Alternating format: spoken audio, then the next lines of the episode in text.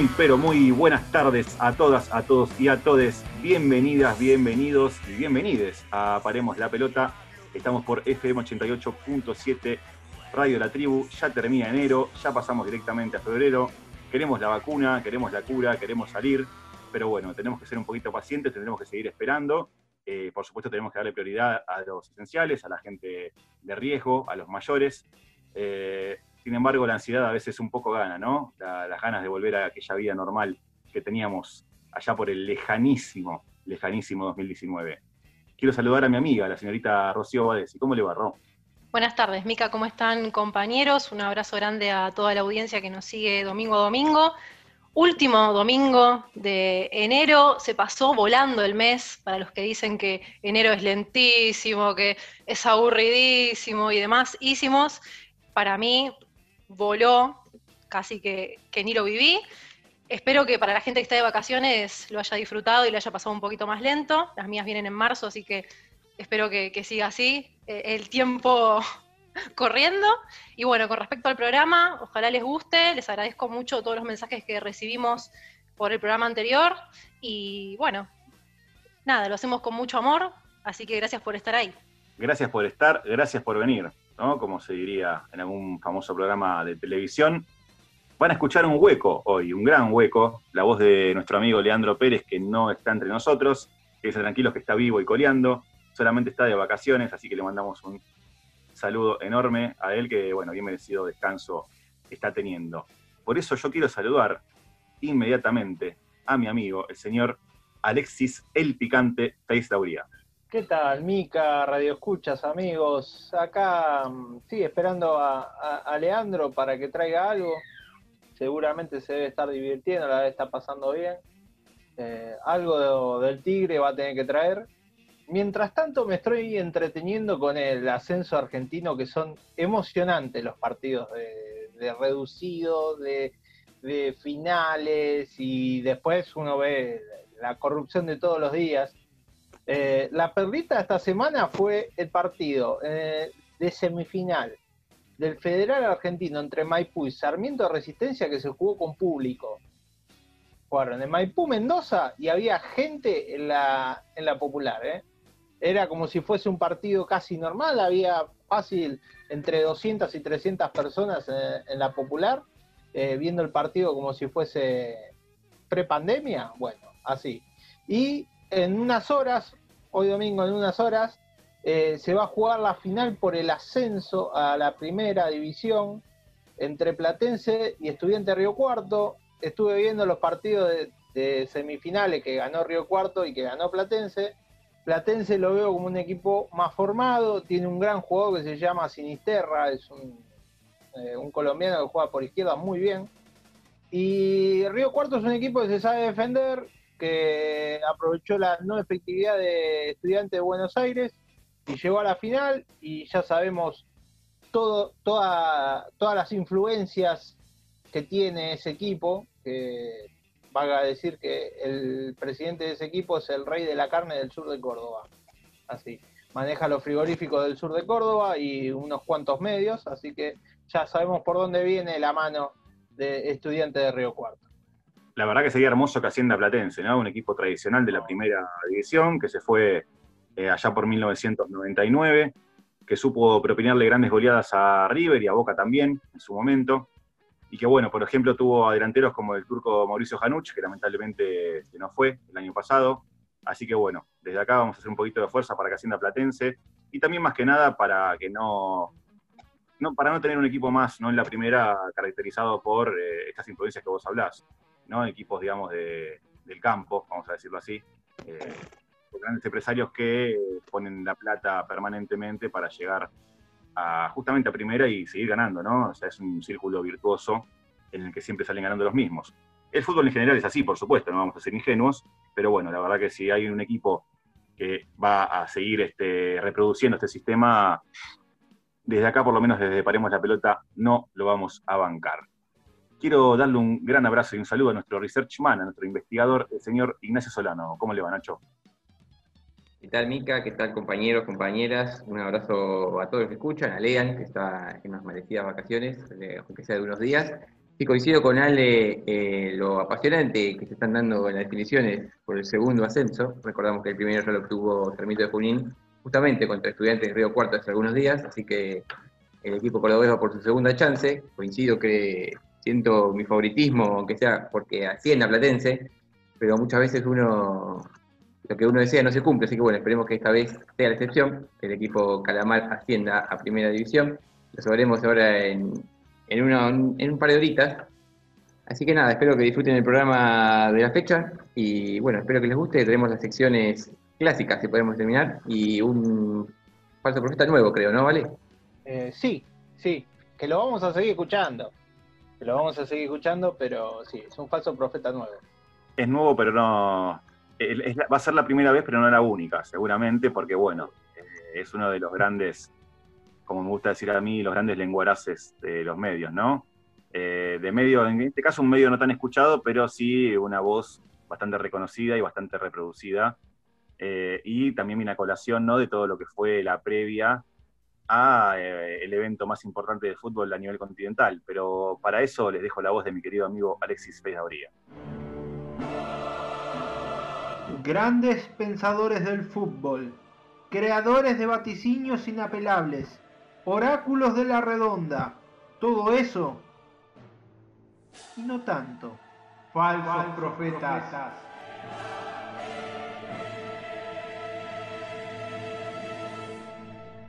Bueno, Mica, como vos bien decías en la presentación, eh, tenemos al relator hincha barra hincha, lo pongo yo, relator barra hincha, son estos, estos relatores que parecen más sacados de, atrás del alambrado que, desde un palco relatando. Eh, estamos hablando del señor Daniel Moyo, el, encargado de la campaña oficial de Boca. Generalmente se dice el, relator más, más conocido de, un club. Eh, corría el día 13 de enero, hace dos semanas. Boca jugaba la vuelta de la, de la semifinal de la Copa Libertadores con Santos en, San Pablo y decía esto acerca del futuro de Boca. Guarda que la primera vez yo le pegó, pegó en el palo, pegó en el palo, se acaba de salvar Boca, tiró, hoy no gana Boca. Ya gana Boca. Hoy no tiene que ganar Boca. Ya gana Boca. con este culo en los primeros 30 segundos, hoy no tiene que ganar Boca. Y bueno, Mica, como dijo Tuzán, puede fallar ganó el Santos 3 a 0, va a jugar la final de la Copa Libertadores de América. Eh, ya va a venir el comentario de Samudio. Y bueno, Mica, eh, no, no está bien hablar siempre. Encima lo habló en el partido, lo dijo en el partido, pegó en el palo y, vamos a pasar porque tengo un culo bárbaro. Obviamente hablándolo en un lenguaje totalmente vulgar, como, como nos tiene acostumbrado Daniel Moyo. Em, y bueno, Boca quedó afuera, no jugó muy bien. yo creo que fue más un tema anímico, un tema de, como se le dice en la tribuna, de, de ganas de los jugadores. Pero, pero bueno, Boca quedó afuera, al igual que River, que River también era el otro favorito y ayer se jugó la final de la Copa Libertadores. Eh, sí, la verdad que sin lugar a dudas fue el peor partido del área ruso, un equipo sin alma. Ya, ya pasó un tiempo ¿no? desde esta semifinal, pero bueno, vale un poco recordarlo porque tampoco lo recordamos mucho y traerlo a colación a propósito de, este falso profeta nuevo, ¿no? de este Daniel Moyo que, que bueno, que ya como decís vos, eh, tiene como, como costumbre putear, hablar con un lenguaje vulgar y aparte tirar pronósticos que sinceramente después ni él se los cree. Estamos hablando de una semifinal de Libertadores, me parece que hubo cierta subestimación cuando eh, Boca pasó a Racing, cuando pasó a las semifinales. Eh, yo vi como una como un aura de, listo, estamos en la final, ¿no? Sea con River o sea con Palmeiras. Y me parece que se estaban olvidando que, eh, que es un equipo brasilero y que es un gran equipo brasilero, de hecho. porque no es que estamos hablando, no sé, del Corinthians en el 2012 que llegó con lo justo y bueno, también nos ganó la final, o sea, le ganó la final a Boca, porque bueno, porque fue un partido bueno de Corinthians, un partido malo de Boca. Fue un equipo que fue, me parece, de menor a mayor. Eh, y sin, sin, embargo, digamos, uno pensaría, no solamente desde el lugar de hincha, sino también desde el lugar de analista del fútbol, pensaría que Boca, estimulado quizás por la, por la derrota de River también, porque eso influye a nivel anímico, por más que digan que no, estimulado por la derrota de River y por no tener que jugar una hipotética final con River nuevamente, con todo lo que eso conlleva y sobre todo después del episodio de Madrid, eh, podría haber eh, podría haber habido un resurgimiento, no, no, sé si un resurgimiento, pero por lo menos una idea de juego un poco más sólida, ¿no? Un poco de rebeldía, como se dice en la cancha, un poco de juego asociado, de huevos, si se quiere, vamos a hablar así en un lenguaje bien coloquial. Pero no pasó nada de eso. Fue un partido desastroso. 100% desastroso. Así que Moyo, bueno, es un representante, pero me parece que hubieron varios falsos profetas ahí pululando por, por los medios hegemónicos y no tan hegemónicos. lo que quería traer a colación es que sí, eh, creo que hubo eh, subestimación, pero más que nada, no sé si tanto de Moyo, que obviamente lo dijo durante el partido, sí de muchos periodistas de estos programas de la tarde, de ESPN, Fox y demás, eh, Sports, hablando de una posible final, cuando todavía no se habían disputado ni los partidos de ida, entre River y Palmeiras y Boca Santos. Creo que hubo así una subestimación y al margen de esto quiero mencionar que para mí, al, margen de todo esto, eh, River y Boca son más de equipo y eran, para mí no siguen candidatos frente a Palmeiras y Santos. Yo no, no, los veo como grandes equipos. O sea, uno se pone a pensar qué individualidades tiene cada equipo y no tiene un jugador descollante, ni Santos ni Palmeiras. O sea, tranquilamente podían haber pasado a la final. Fueron series eh, bastante cerradas, eh, más allá de, que Boca perdió 3 a 0, pero bueno, el desarrollo no fue, no fue con 3 a 0, ni el de, bueno, River fue un partido atípico acá y un partido atípico en Brasil, pero creo que sí hubo un poco de subestimación. Mirá, yo no coincido con vos en cuanto a que el partido de Boca no fue para un 3 a 0. Para mí, bueno, es más, voy a conseguir porque te voy a decir que fue para un 5 a 0. Boca no, nunca se encontró en la cancha, nunca hubo un momento donde vos decís, no sé, me hizo acordar, por ejemplo, salvando las distancias, ¿no? Y, y quizás Leandro, ya cuando escuche eso, me, cuando escuche esto que voy a decir, me va a querer matar. Pero digo, me hizo acordar al partido a la final del Mundial 2019 de básquet de Argentina-España, que Argentina nunca tuvo una chance. Básicamente, salvando la, distancia de los deportes, digo, es un equipo contra otro donde uno siempre fue superado por el rival. Boca siempre fue superado en ese partido, no hizo pie jamás.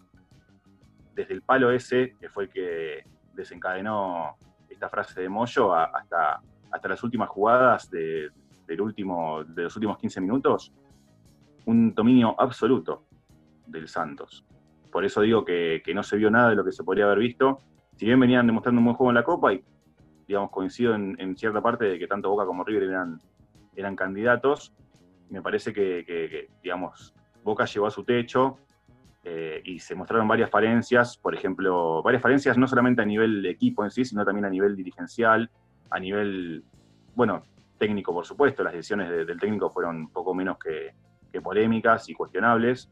Digo, dejar a, un jugador como Cardona en el banco nuevamente, con el antecedente de la final de Madrid, ¿no? Un jugador determinante que, genera juego, dejar un jugador así en el banco de ese tenor, me parece que es un error clave. Y después hacer un cambio puesto por puesto cuando el partido ya pedía un poco de riesgo porque eh, Boca tenía que empatar mínimamente, ¿no? recordemos que Boca tenía con el empate en goles con un empate en goles, sea cual sea el resultado, Boca pasaba, ni hablar si ganaba. Entonces me parece que el juego exigía un poquito más de audacia que, no la tuvo.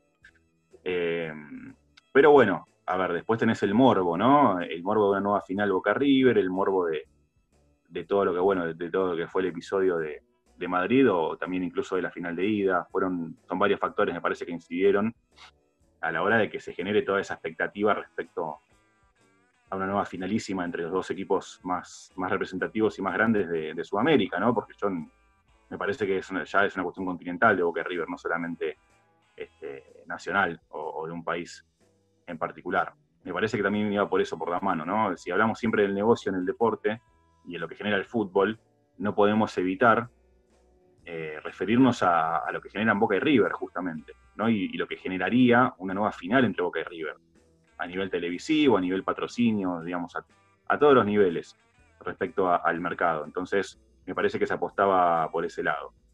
Yo estoy un poco cansada, compañeros, radioescuchas, de la poca garra que le vengo viendo a Boca, no en, este partido último en particular, sino en general, en, sus últimos partidos. Y me parece que esta frase que es tan renombrada y que tanto hinchas como jugadores la llevan como bandera de esto es Boca, bueno, termina siendo marketing, termina desvaneciéndose y no se lleva a la práctica casi nunca. Me preocupa, de hecho. Y también esto de ir a buscar siempre afuera en vez de apostar adentro. Por ejemplo, no lo voy a criticar porque a mí me cae bien y ustedes lo saben, el Toto Salvio, todo perfecto, pero ¿por qué no nos preocupamos por empezar a formar pibes de abajo? Como Banfield, como Racing. ¿Por qué siempre mirando afuera, después los resultados no terminan llegando, le echamos la culpa al que trajimos, nos llenamos de deudas?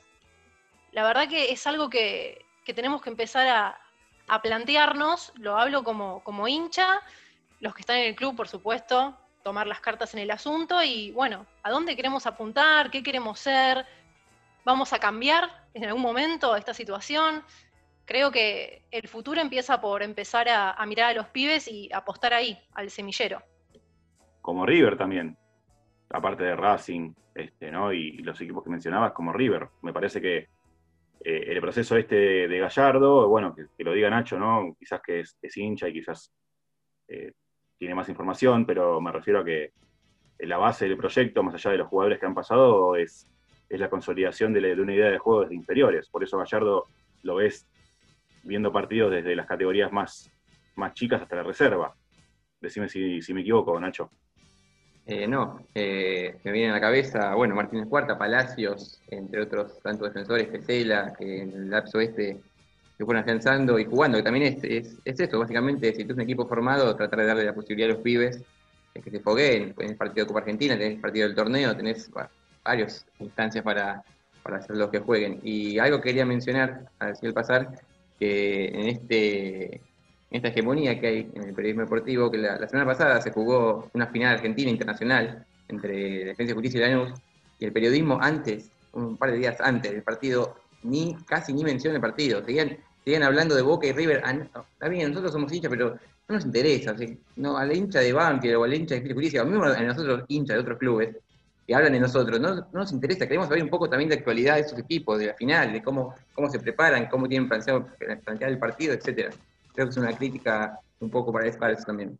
Es el famoso periodismo Bober, que se le nombra en las, en las redes sociales, B larga O, B corta E R, periodismo Bober, que es Boca River, que viven hablando de Boca River. Es más, eh, había ganado la Copa en Teis, por ejemplo, Teis Sport habían ganado, había ganado la Copa Defensa y Justicia y ya estaban hablando de Crespo como reemplazante de Gallardo.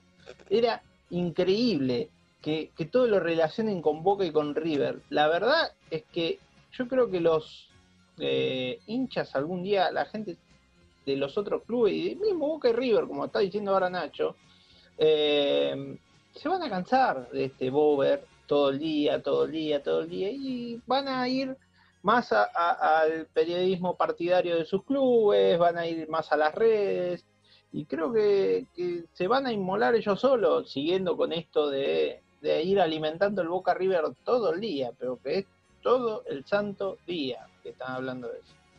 Totalmente de acuerdo. Te iba a mencionar justo el caso de, Crespo, ¿no? del hincapié que se hizo en Crespo, sin desmerecer el trabajo espectacular que hizo con Defensa y Justicia, ¿no? Eh, justo campeón y, con un gran fútbol.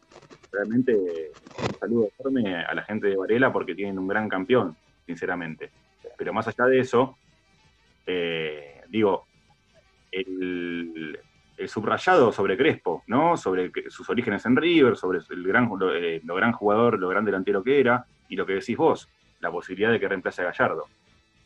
De alguna forma minimizando o corriendo del foco a, la historia de defensa, ¿no?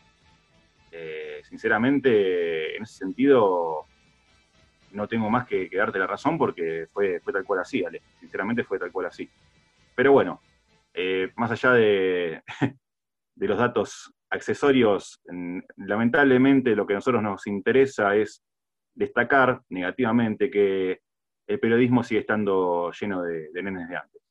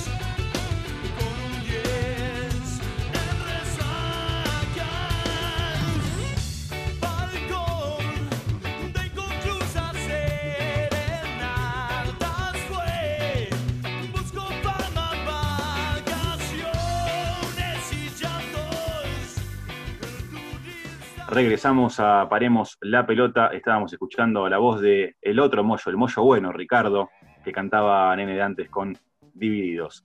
Les queremos dejar nuestras redes para que ustedes se comuniquen con nosotros. Son las siguientes, Nachito. Eh, nos pueden seguir, escribir, hacer sugerencias, comentarios en nuestra cuenta de Instagram, que es Paremos y Bajo la Pelota. Si no, en Twitter somos Paremos P, en Facebook Paremos la Pelota OK. Y en nuestro podcast de Spotify nos escuchan eh, como el nombre del programa, Paremos la Pelota. Excelente, mi amigo. Esperemos que bueno, que nos sigan, que nos propongan, que nos critiquen, que bueno, que nos sugieran temas como pasó la vez pasada con Banfield, que bueno, le mandamos un saludo a Matías, que muy contento se quedó con, el, con la mención al gran José Luis Garrafa Sánchez. Y de zona sur, de Varela, de Banfield, de La Boca también, nos vamos directamente a la France.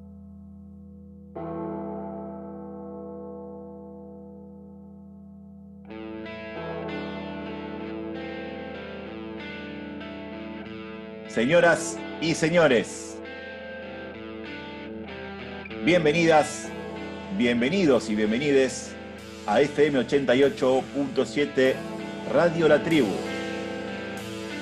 Bienvenidas, bienvenidos y bienvenides a este maravilloso espacio llamado Paremos la Pelota. Sean muy bienvenidas, muy bienvenidos, muy bienvenides a Rebeldes con Causa.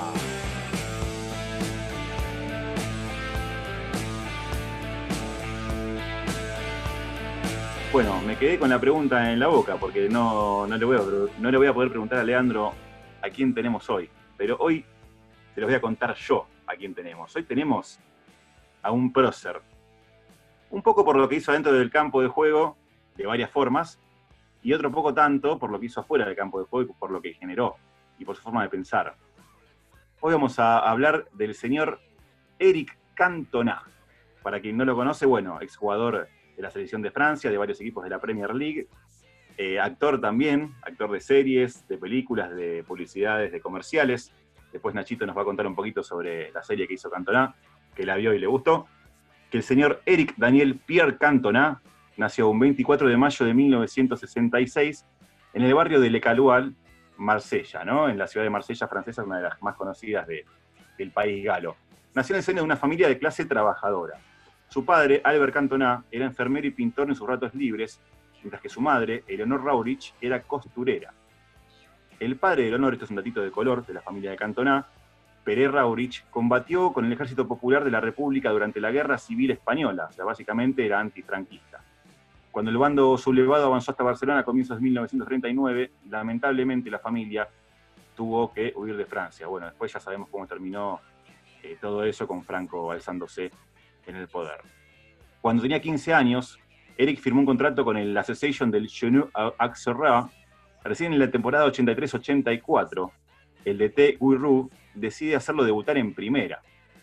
En el Auxerre jugó hasta la temporada 86-87, donde 8 goles en 32 partidos dentro del Auxerre hicieron que los clubes más grandes de Francia eh, fijen sus, sus, ojos en él, ¿no? Por supuesto. ¿Quién se hizo de los servicios del gran Eric? El Olympique de Marsella, uno de los equipos más tradicionales y más este, poderosos, ¿por qué no?, de, Francia. ¿no? El Olympique en su momento desembolsó 3,4 millones de euros para comprar el pase de, este gran delantero. Pero su paso por el equipo de Marsella no fue el mejor. En su segundo año, durante un amistoso, se peleó con el DT, Gerard Gilles, un poco ya mostrando su personalidad potente, ¿no? O sea, se peleó con el DT y con la dirigencia por tirar la camiseta del equipo durante un amistoso por considerar errado el cambio del que fue protagonista. O sea, no se bancó que lo cambiaran al muchacho. Al ser sancionado con un mes de suspensión, pidió ser transferido a otro club y se terminó yendo a jugar al Girondins de Burdeos. Al terminar el préstamo en este club, o sea, en el Girondins, fue cedido nuevamente al Montpellier, ya que seguía todavía peleado con, el presidente del Olympique. Increíblemente, imagínense lo que habrá sido esa pelea, ¿no? esa contienda se y vuelta. Pese a algunos cortocircuitos con algunos compañeros del equipo, logró consagrarse campeón de la Copa de Francia de 1990. Al finalizar el préstamo en Montpellier, vuelve a Marsella con el aval del nuevo DT del club, Franz Beckenbauer, pero también una pelea con este, con Beckenbauer, eh, sumado a una lesión, hicieron que Cantona sintiera la necesidad de salir del club. O sea, era un muchacho de armas tomar, Cantona, ¿no? Su destino para jugar la temporada 91-92 fue el recién ascendido Nims Olympique. En el paso por este modesto equipo, no se destacó de la mejor manera, metió solo dos goles, el equipo terminó la temporada en zona de descenso y finalizó cuando le pegó un pelotazo a un árbitro. Está el video, hay un video muy famoso que si ustedes ponen en YouTube, Cantona, pelotazo árbitro, bueno, van a poder observar eh, en imágenes cómo se desarrolló este hecho. La Federación Francesa lo suspendió por cuatro partidos, lo que motivó que Cantona los catalogue como idiotas, dejando como resultado que la sanción crezca a dos meses. Eric decidió, escuchen esto, este dato es impresionante. Eric decidió anunciar su retiro del fútbol a la edad de 25 años. Empezó joven y a la edad de 25 ya como que dijo, bueno, listo, me retiro del fútbol. ¿Ese es el fin de la carrera de Cantona? Por supuesto que no. ¿Quieren saber cómo sigue? Después del corte les decimos.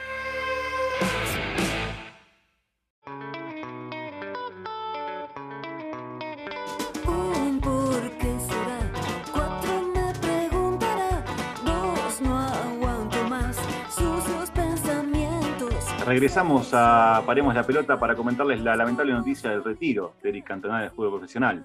Pero no, no es así. No sucedió. ¿Por qué? Porque Platini, Michel Platini, gloria de Francia, era el DT entonces de la mayor francesa, logró convencerlo para que se marchara a jugar a Inglaterra.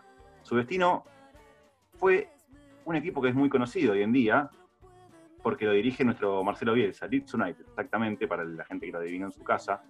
Un 8 de febrero de 1992 firmó su contrato y fue clave en la segunda ronda de la First Division, que era el nombre como, era como se conocía la primera división de Inglaterra antes de llamarse Premier League, que coronó justamente al Leeds campeón de Inglaterra. De hecho, el Leeds fue el último campeón de la First Division antes de que se empiece a llamar Premier League. El punto de inflexión de su paso por el Leeds fue durante la Charity Shield, que se jugó ese año en Wembley.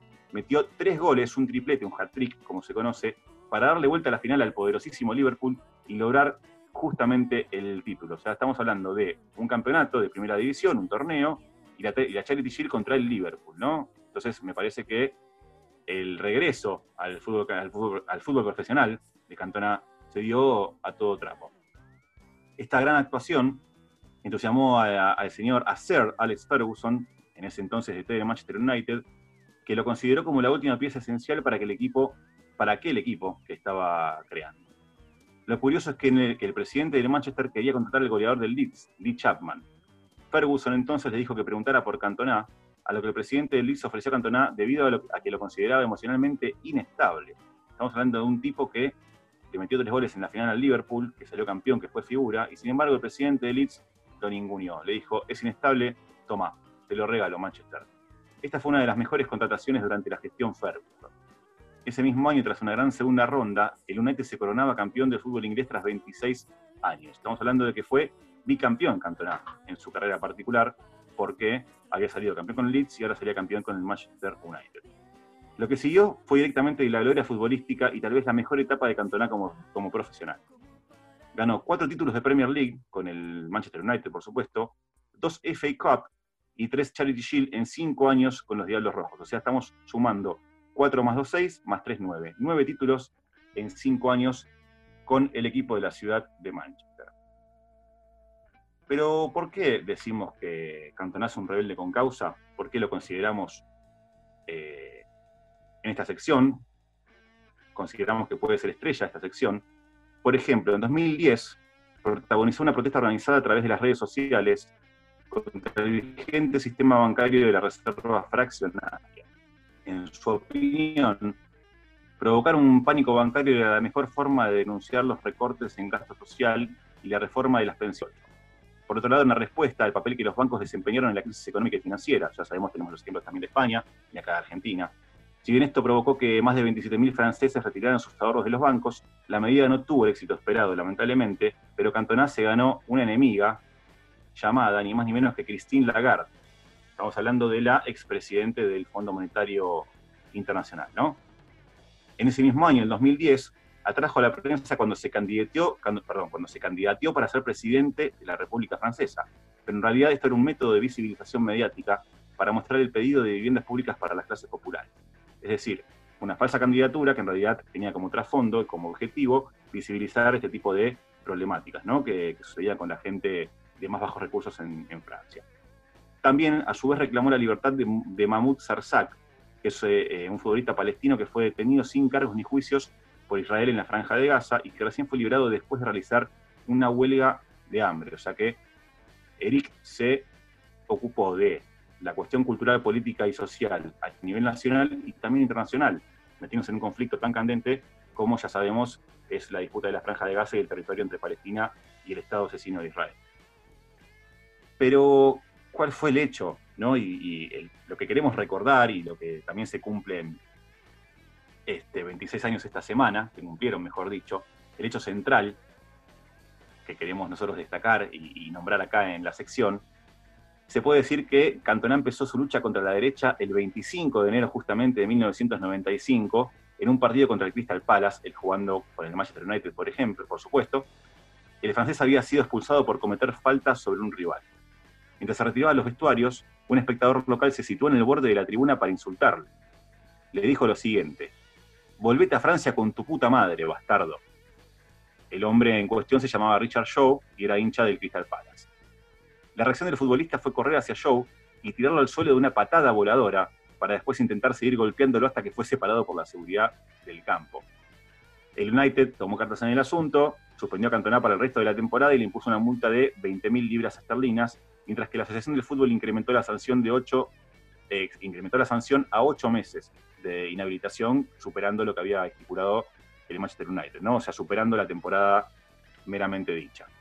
Después de que la FIFA la confirmase a nivel mundial, fue apartado directamente de la selección francesa, lamentablemente justo antes de que inicie, bueno, eh, aquella selección recordadísima que llegaría a la Copa del Mundo siendo local en el año 1998. Cantona acabó siendo condenado en marzo de 1995 a dos semanas de cárcel, reducida después a 120 horas de servicios comunitarios que pudo cumplir en la escuela, en una escuela infantil de Manchester. Uno dice, ¿no? Desde su casa, los que habrán visto el video, los que quizás no saben el trasfondo de la historia, piensa, este tipo está loco. ¿Cómo, va, cómo puede ser eh, que de repente se retira el vestuario y vaya y le pega una patada voladora a un tipo que le insulta, ¿no? un insulto en una cancha de fútbol es lo más común, lamentablemente es lo más común del mundo, y sobre todo la cercanía que uno puede llegar a tener en una cancha donde no hay rejas, ni hay un, espacio, un trecho entre la tribuna y, el campo de juego. La reflexión de Cantona me parece que un poquito muestra las claras por qué hizo esto y por qué lo bancamos en que haya hecho esto él dice, patear a un fascista no se saborea todos los días. Es decir, pateó a un fascista. Richard Shaw, el muchacho en cuestión, era un reconocido eh, militante neonazi fascista de Inglaterra, hincha de Crystal Palace, y él sabiendo esto, obviamente con un poco de calentura, porque se tuvo que ir al vestuario, agarró y le pegó una patada terriblemente voladora. Me parece que esto va de la mano de aquella frase que dice que al fascismo no se lo discute, sino que se lo combate. Así que desde Paremos la Pelota queremos recordar a gran Eric Cantona y queremos resaltar justamente este hecho y decirle que lo, bancamos, lo bancaremos, lo bancamos, lo hemos bancado y lo bancaremos para el resto de nuestras vidas. No sé qué opinarán mis compañeros, mis compañeros. Yo por mi parte creo que ya di este, mi pensar. Eh, me, causó mucha, no impresión, pero se me vino a la cabeza cuando hiciste mención que era fascista y eh, inmediatamente lo asocié cuando él lo insulta a este hincha de estas palas, le dice francés, o sea, mostrando ahí claramente una xenofobia importante, como volvete a tu país, francés, acá no te queremos. lamentablemente estamos acostumbrados a, cierto discurso moralista, de que los jugadores tienen que tener la cabeza fría, tienen que pensar. es, muy, es muy fácil hablar desde sentado de la tribuna, con un micrófono, eh, pero por ese, por ese momento, al futbolista o al deportista que sea, se le pasan un millón de cosas por la cabeza. Tenemos el ejemplo de Zidane en una final del mundo. Todavía no sabemos hasta el día de hoy qué, le propinó, qué insulto le propinó Materazzi para que reaccione así. Y uno, algunos eh, personajes lamentablemente tienden siempre a, ponerse en lugar de víctimas, a juzgar con el dedo. Y hay que a veces hay que conocer el trasfondo eh, del por qué uno, un jugador o un personaje reacciona así ante los improperios que recibe. Así que coincido con vos, creo que, eh, no sé, apoyarlo con Cantona sí, o sea, es, hay que comprender también las, reacciones que puede llegar a tener una persona en ese momento con las revoluciones a tope, eh, después de un partido seguramente caliente por la expulsión, porque seguramente un jugador temperamental como lo era Cantona estaba caliente. Y retomando lo que dijiste vos, eh, si quieren ver la serie, está, creo que está en Netflix todavía, se llama Recursos Inhumanos, y un poco retrata lo que es la personalidad de Cantona, o sea, es no, no actúa de Cantona, pero el personaje que hace lo pinta de pies de cabeza. No le voy a spoiler la serie, pero véanla, es corta, son 6 8 capítulos, eh, está muy buena, es una serie francesa, así que véanla. Eh, yo, para agregar, de acuerdo a, a- su fútbol que, que ha tenido, les recomiendo ver los goles y las jugadas que ha hecho Cantona. Era un jugador muy exquisito para jugar eh, de acuerdo a su calidad técnica y tenía un temperamento fuerte, así que lo hace un- uno de los mejores jugadores que uno pudo haber visto. Y se retiró muy joven, se retiró muy joven. Y, les dejo otra perlita que eh, em, eh, su cruce que tuvo con el que es hoy actor inglés Vinnie Jones, que a su vez antes era defensor del Wimbledon, una patada que le mete Vinnie Jones a Cantona en el año 94, Manchester versus Wimbledon. Eh, Vinnie Jones va con una patada voladora, Cantona se cae y, uno piensa, bueno, acá se agarran a trompadas, se empieza a quejar, se empieza a pedirle al árbitro roja, no. Se levanta Cantona mirando al horizonte para otro lado y Vinnie Jones lo va a buscar y, le empieza a gritar. Y después cada uno se va para su lado y siguieron jugando al fútbol. Eso también retrata la personalidad de Cantona, eh, eh, que generalmente le decimos esos locos lindos que tiene el fútbol. Bueno, ese era, era parte Cantona. Me hizo un poco acordar a, la, a cuando se cruzan eh, Kili González para Central y, y Schiavi para Newell's y se, dan, se van al piso, se dan una patada total, terrible, que uno dice, bueno, se levantan y se, se van las piñas, y no, se levantan, se dan la mano y sigue cada uno para su lado, como no, como es ese reconocimiento de, bueno, vos sos brusco, yo soy brusco, nos cruzamos, listo, seguimos jugando al fútbol. Un poco, de, Acá- digamos, ¿no? en la cancha. acá fue más una demostración de quién era más loco, porque Vinnie Jones era un asesino jugando, y acá dijo, ah, vos sos loco, Cantona, bueno, yo soy más loco que vos. Pero después terminó nada, porque eran do- dos jugadores que sabían lo que era el, el juego, que entendían el juego. Totalmente. En mi caso no puedo avalar la, la violencia porque ningún tipo de violencia está bien.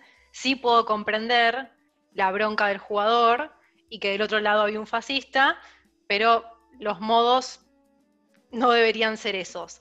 Y por otro lado, me gustaría destacar un dato para sumar de Cantona, es que también él mostró su compromiso con todo lo que fue la crisis migratoria en Europa, provocada por la guerra civil de Siria, recordando que su abuelo materno fue un refugiado de la guerra civil española, y bueno, él ofreció eh, su, su hogar para acoger allí a los refugiados sirios durante dos años y también ha reclamado una solución a todas las partes implicadas. Excelente, Ro, la verdad que ese dato no lo tenía yo, no sabía. Eh, recordemos, bueno, el tema de la guerra civil de Siria, uno de los conflictos más cruentos de lo que es el Medio Oriente, y que haya brindado su hogar, habla un poco a las claras de, lo que piensa. Cantona, digamos, es un- una persona con un carácter muy fuerte y quizás, quizás no, obviamente es violento eh, y de pocas pulgas por todos los hechos que hemos eh, nombrado, pero eh, tiene unas ideas muy concretas y muy sólidas y me parece que nada lo, puede hacer cambiar de opinión sobre sus ideas, ¿no? Y sinceramente esto es muy destacable en un fútbol, en una, en una actualidad futbolística donde la corrección política parece moneda corriente, ¿no? Aquellos jugadores o, dirigentes o, bueno, técnicos o todo, o cualquier personalidad que esté ligada al fútbol que, qué sé yo, de repente te habla del tema de la pandemia, que hay que cuidarse. Perfecto, sí, todos sabemos eso, pero nadie se la juega. Y Cantona siempre, siempre se la jugó. Después discutimos las formas, como dijiste vos recién, que tenés todo el derecho a estar en desacuerdo. Eh, por supuesto que sí, tampoco vas a solucionar, no, no vas a solucionar nada con una patada a un hincha. Pero bueno, que sea un neonazi que esté ahí en la tribuna y que, y que alguna vez alguno de esos hinchas que putean sin sentido permanentemente reciban su merecido, por lo menos a mí, la verdad que no, no me disgusta tanto. Eh, se puede decir que Cantona le dio un poquito de amor francés, ¿no? Al hincha.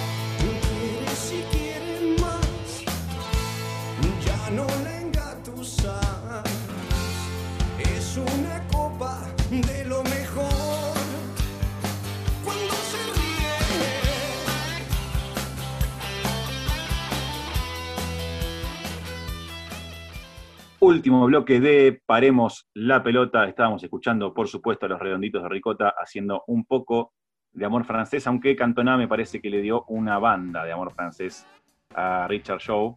Eh, kilos y toneladas de amor francés le dio en forma de patada. Queremos nuevamente dejarles nuestras redes sociales para que ustedes puedan comunicarse con nosotros, mandarnos mensajes, eh, sugerirnos, no sé, videos, series, temas, lo que ustedes quieran, por supuesto.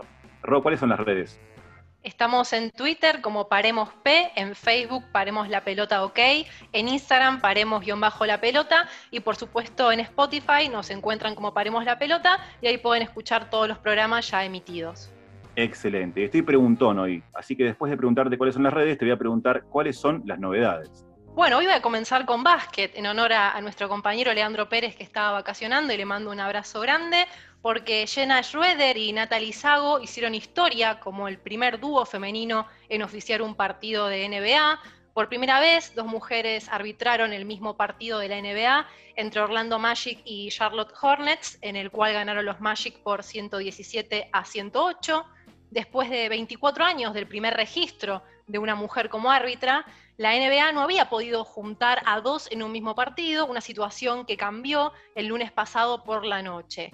En la historia de la NBA solo ha habido un total de siete árbitras. La liga tuvo a Violet Palmer y a Dee Katner como las primeras mujeres en registrarse para oficiar un tiempo completo de partidos en la liga en 1997.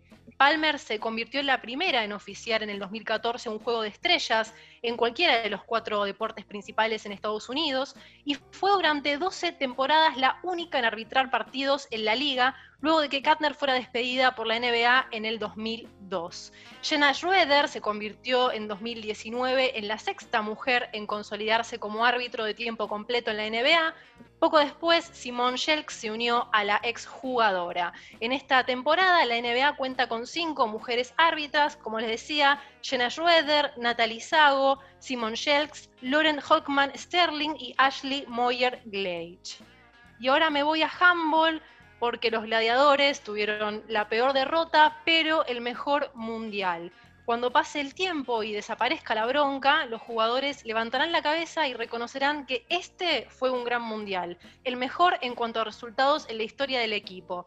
Tal vez a Federico Pizarro, a Diego Simonet y Fede Fernández, como parte de los de mayor experiencia en el equipo, nada les quite la amargura de los errores que cometieron en ataque, también en parte como responsables para tomar determinaciones. Pero es verdad, y como el propio Chino Simonet dijo, tienen que estar contentos con lo que produjo el plantel, tanto que a la fecha es el mejor mundial de Argentina. Hasta Egipto 2021 se recordaba Suecia 2011 y Qatar 2015 como las mayores producciones desde que la selección participa de este torneo en el 97, ambas finalizando con un décimo segundo puesto. Así que este, con un probable décimo primero, pero no peor, será el nuevo mojón a mejorar para la próxima cita mundial. Desde Paremos la Pelota destacamos profundamente la garra con la que los gladiadores defendieron los colores de, de nuestro país hasta el último encuentro. Y finalizo con volei, la primera mujer al frente de un equipo nacional masculino, Lorena Góngora, quien sacó campeón al equipo femenino de Villadora en la Liga Argentina del 2016, fue elegida para acompañar a Pablo Rico, técnico principal en la selección menor masculina. Sub-19 y para conducir la premenor sub-17.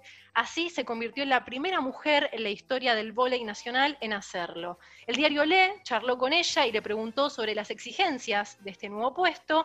Lorena entiende que está para sumar otra visión y que el técnico principal ya tiene una estructura y forma de entrenar y ella tiene que adaptarse y seguir esos lineamientos porque el asistente es la mediadora entre él y el jugador.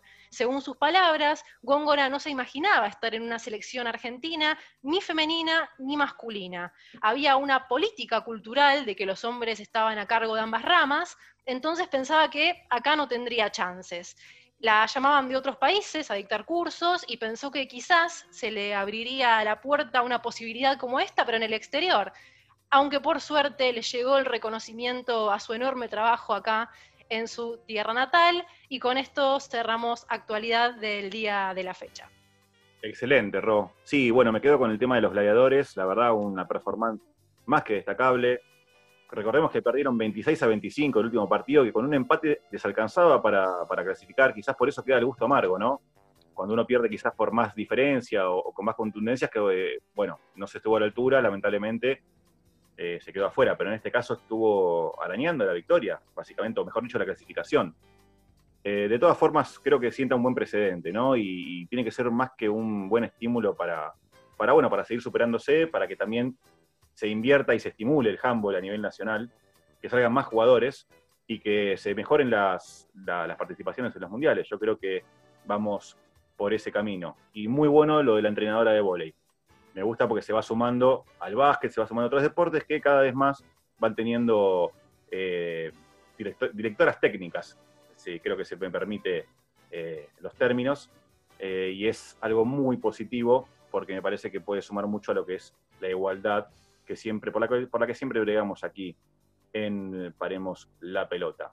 Y bueno, para volver a recordarles que ahora 9 y 10 de la noche juega Estudiante Río Cuarto Platense la final por el ascenso a primera.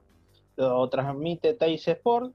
Y bueno, eso va a definir cómo van a ser los emparejamientos en el próximo campeonato de la Liga Profesional de Fútbol.